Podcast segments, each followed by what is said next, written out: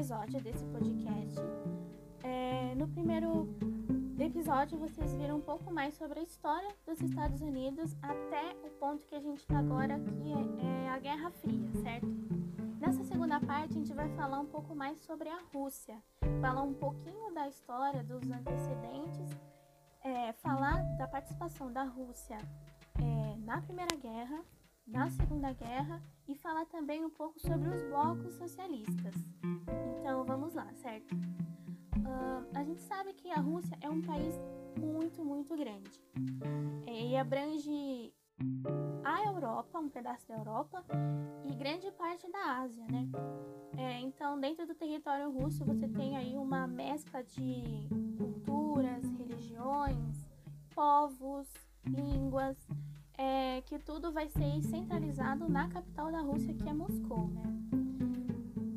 Voltando um pouco mais lá, lá atrás na, na nossa linha de raciocínio, na Idade Média, até ali o finzinho da Idade Moderna, desculpa, uh, a Rússia era um país extremamente rural, muito rural.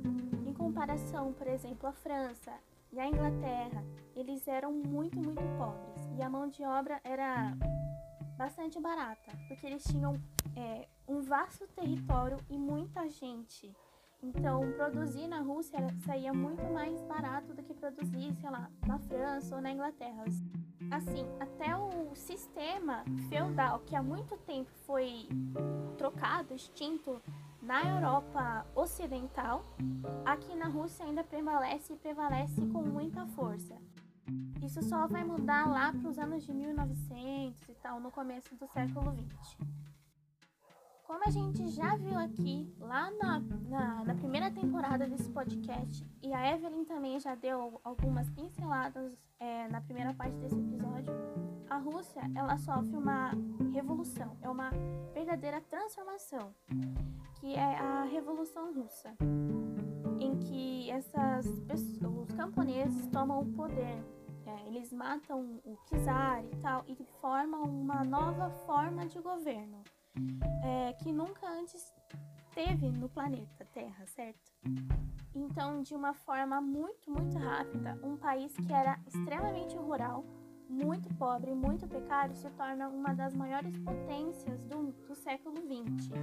E isso em muito pouco tempo.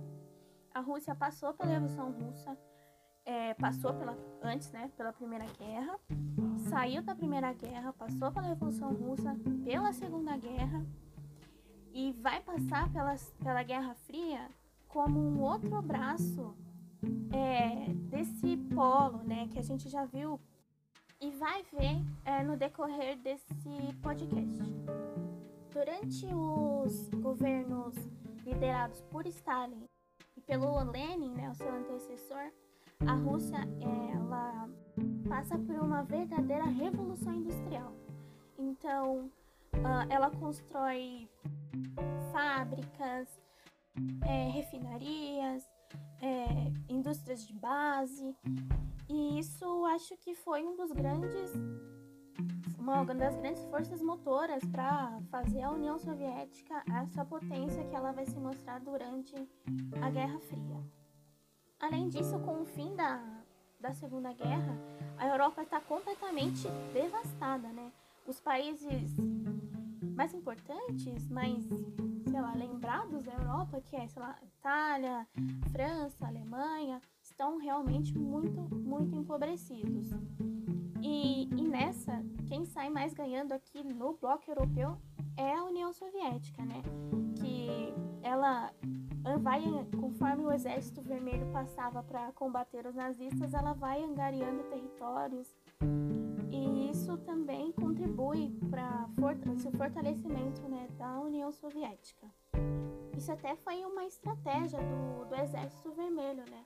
Conforme eles iam avançando ali pelo leste do leste europeu, é, saindo da Rússia para uh, a Europa Ocidental, é, Europa Ocidental, esses países que eles iam passando, eles iam deixando é, o exército ali, né?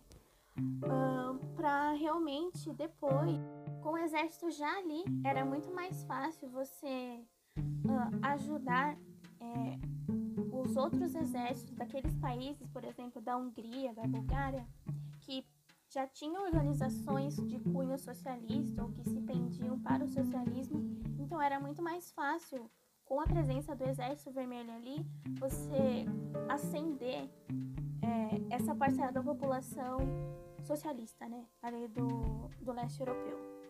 Mas mesmo assim, a gente tem que dizer que o socialismo nesses países do leste europeu não foi uma, uma questão popular, como tinha acontecido na Rússia, por exemplo. Uh, então, foi de certa maneira uma imposição da Rússia sobre esses países, né?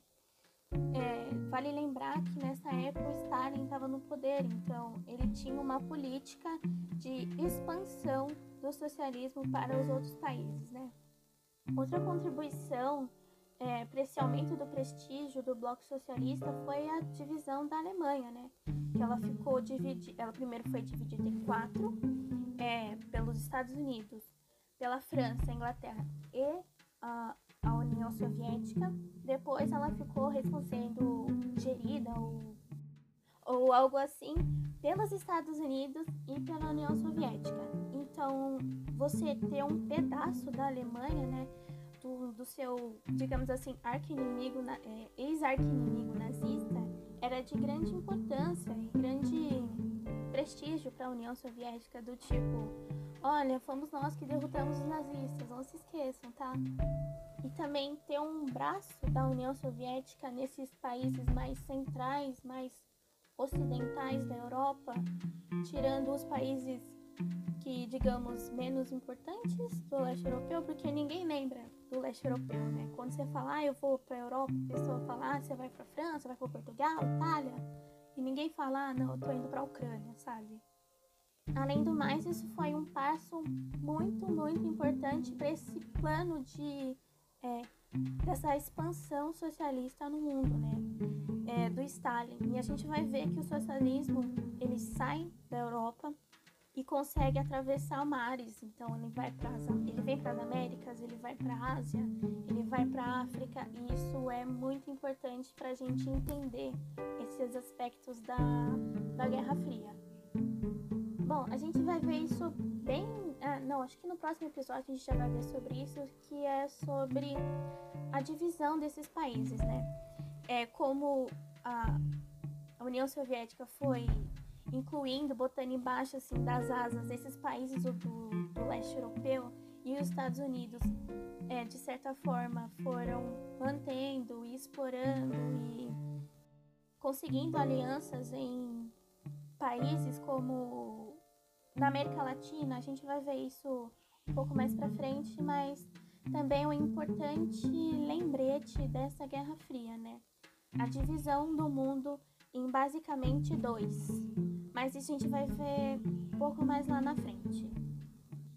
É, então, a União Soviética trouxe ao mundo uma nova perspectiva de, de Estado, que atrai e repele muita gente. Então, quando você diz socialismo, comunismo, muita gente vai torcer o nariz, ou porque não entende, ou porque tem medo dessa nova forma de se ver o mundo, né? E uma das coisas do socialismo é o Estado. O Estado é forte nesse sistema, diferente do que acontece ou acontecia mais regularmente nos países capitalistas, onde o governo é mais liberal. Né? As pessoas têm um pouco mais de autonomia o Estado não se interfere tanto é, na vida das pessoas, o cotidiano das pessoas. Aqui, no caso dos países comunistas, o Estado tem um papel importantíssimo de manutenção da vida. Muita gente diz assim: nossa, no, no, socialismo a gente não vai ter mais liberdade, a gente vai ter que dividir a nossa casa com estranhos, a gente vai ter que, sei lá, a gente não tem direito a ter um carro, não tem direito a ter propriedade, o que não é verdade. Na verdade, é o Estado que tem a obrigação de te dar escola, casa, emprego, saúde, educa é, educação, né? Falei da escola, é dever do Estado isso. E não é que você tem que dividir as suas coisas, os seus pertences com uma outra pessoa. Isso parece até meio esquisito de dizer, né? Mas não é verdade. Isso, mais uma vez, vai contra é, uma das premissas do Estado liberal, que é o indivíduo. É, o indivíduo que é, eu vou colocar aqui como meritocracia, ele merece porque ele batalhou, porque ele conseguiu, não porque é um dever do Estado. Ah, eu tenho um plano de saúde, eu posso ir ao médico porque eu consegui isso e não porque é dever do Estado me dar um plano de saúde ou ir ao médico. Eu consegui, sei lá, entrar na escola XYZ porque eu consegui e não porque é um dever do Estado te dar educação para que você possa entrar na escola XYZ. Uma outra coisa também que pega bastante assim do socialismo é a economia planificada, em que todas as pessoas têm um salário, uma base salarial e recebem o um, um mesmo tanto. Então, por exemplo, é possível que um sei lá, um professor receba o mesmo que um médico. E que no, no sistema capitalista as pessoas são medidas conforme o seu grau de instrução, ou sua capacidade, ou seu cargo político. Aqui no, no Bloco Socialista, teoricamente, as pessoas recebem o mesmo é, pelo seu trabalho, né? E o que realmente pode ser prejudicial, porque se a pessoa recebe o mesmo que eu e ela não trabalhou, então por que eu vou trabalhar? E essa foi uma das coisas que fez o Bloco Socialista cair, porque as pessoas deixam de fazer suas obrigações porque sabem que no final do dia vão receber um dinheiro por isso.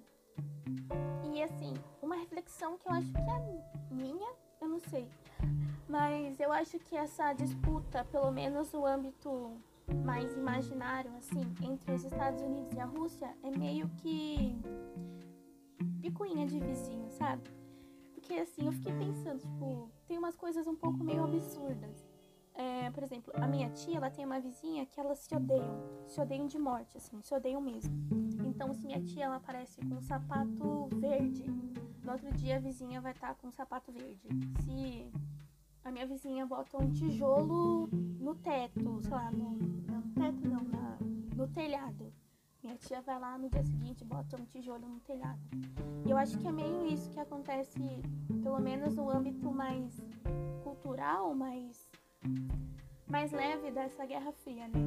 Se os Estados Unidos constroem um carro, a Rússia vai lá e constrói um carro parecido. Se os Estados Unidos lança, sei lá, uma tendência, um filme, vai lá os Estados, a União Soviética lança um filme parecido. Porque a Guerra Fria, além de, de uma guerra, né? Ela é uma disputa ideológica. Então, assim, ela vai muito além do, do, do, que o campo de batalha. Ela tá na cultura, ela tá no cinema, ela tá na música, ela tá no nosso subconsciente, ela tá no imaginário. E isso continua até hoje, né? Você tem muitos aspectos que da, da Guerra Fria ainda nos dias de hoje, por exemplo, nos quadrinhos, nos filmes de super-heróis, isso é muito comum. É, na música, no que a gente entende do outro, né? E, e algumas outras coisas assim, né? Por exemplo, o Capitão América é a representação dos Estados Unidos. Muito provavelmente na Rússia, não, não tenho expertise para isso, deve ter uma animação, um, é, um herói russo, além do Capitão América, né? Eu não sei, não, não posso dizer isso para vocês, mas com certeza existe isso. E tem muita representação disso também no cinema. Por exemplo, o 007 que é o 007, é um espião, sabe? E essa coisa da espionagem, uh, da investigação policial, cresce muito com a Guerra Fria, porque a gente tem aí as duas agências famosas, né, que é a CIA dos Estados Unidos e a KGB, que é da Rússia. Então essa coisa de espiões infiltrados e planos mirabolantes isso está muito no nosso inconsciente, né? A gente acha legal ser o James Bond, por exemplo, apesar do, do James Bond ser, ser inglês, né? Mas isso está muito dentro da nossa cultura, filmes, quadrinhos, como eu já disse aqui para vocês, né? E até mais pra frente a gente vai ver é, algumas referências desses filmes, livros, poemas e, e, coisas do gênero. E até na nossa cultura pop. Uh, e também algumas questões de guerra, por exemplo, como a gente vai ver também a, a guerra do Vietnã, a gente vai ver um pouco mais sobre a guerra da Coreia, a gente vai ver um pouco mais sobre. Uh, é que trouxe para nós uh, aspectos maiores do que o conflito em si, né? Por exemplo, da guerra do Vietnã trouxe para o Ocidente uma consciência do, da liberdade, né, com o movimento hippie, por exemplo, que os jovens pediam o fim da guerra do Vietnã, né, porque agora é era do, de aquário e paz e amor e essas coisas. A gente vai ver um pouco mais pra frente também. E falando em, em Guerra do Vietnã, um, um, filme que eu indico aqui, vai dar aqui um, um parênteses, é o filme Hair eu gosto bastante desse filme. Eu não sou muito fã de musical, mas esse filme é legal. Bom, já emendando aqui, então, a sessão de indicações, eu vou indicar aqui os filmes do James Bond. Como eu já disse para vocês aqui, é, a Guerra Fria também é uma guerra ideológica, é uma guerra do imaginário, é uma guerra cultural. Então eu vou deixar para vocês os filmes do James Bond, que apesar dele ser inglês, ele tá dentro aí do bloco capitalista, ele tá junto com os Estados Unidos. É um filme, o James Bond tem, sei lá, quantos filmes, um monte de filmes, sei lá, mas eu acho legal, se você quiser pegar um, provavelmente um dos mais antigos tem mais referências à Guerra Fria do que os mais novos, com Daniel Craig, né? Uh, então é isso, eu indico os filmes do James Bond para vocês. para vocês entrarem um pouco nesse clima de espionagem, de organizações secretas. E também um filme bem recente que eu poderia indicar para vocês é o Viúva Negra da Marvel, né? A Viúva Negra, ela é uma espiã russa, ou ela foi criada para ser uma espiã russa, algo desse gênero. Mas eu vou deixar aqui de recomendação séria mesmo os filmes mais antigos do James Bond. Bom, então vou ficando por aqui. Esse foi, essa foi a segunda parte da, do episódio sobre Estados Unidos e União Soviética. Na União Soviética, a gente. Eu falei bem pouco, falei um pouco da história um pouco mais pregressa lá da Idade Média, né? Que remonta mais à Idade Média de um país pobre, feudal, é, mais, digamos, atrasados do que os outros países europeus. Uh, e também falar um pouco dessa multiculturalidade que tem a Rússia, né? De ser um país que está tanto na Ásia quanto na Europa. E os detalhes menores a gente vai tratando durante os episódios. Então eu fico por aqui. Até mais. Tchau, tchau.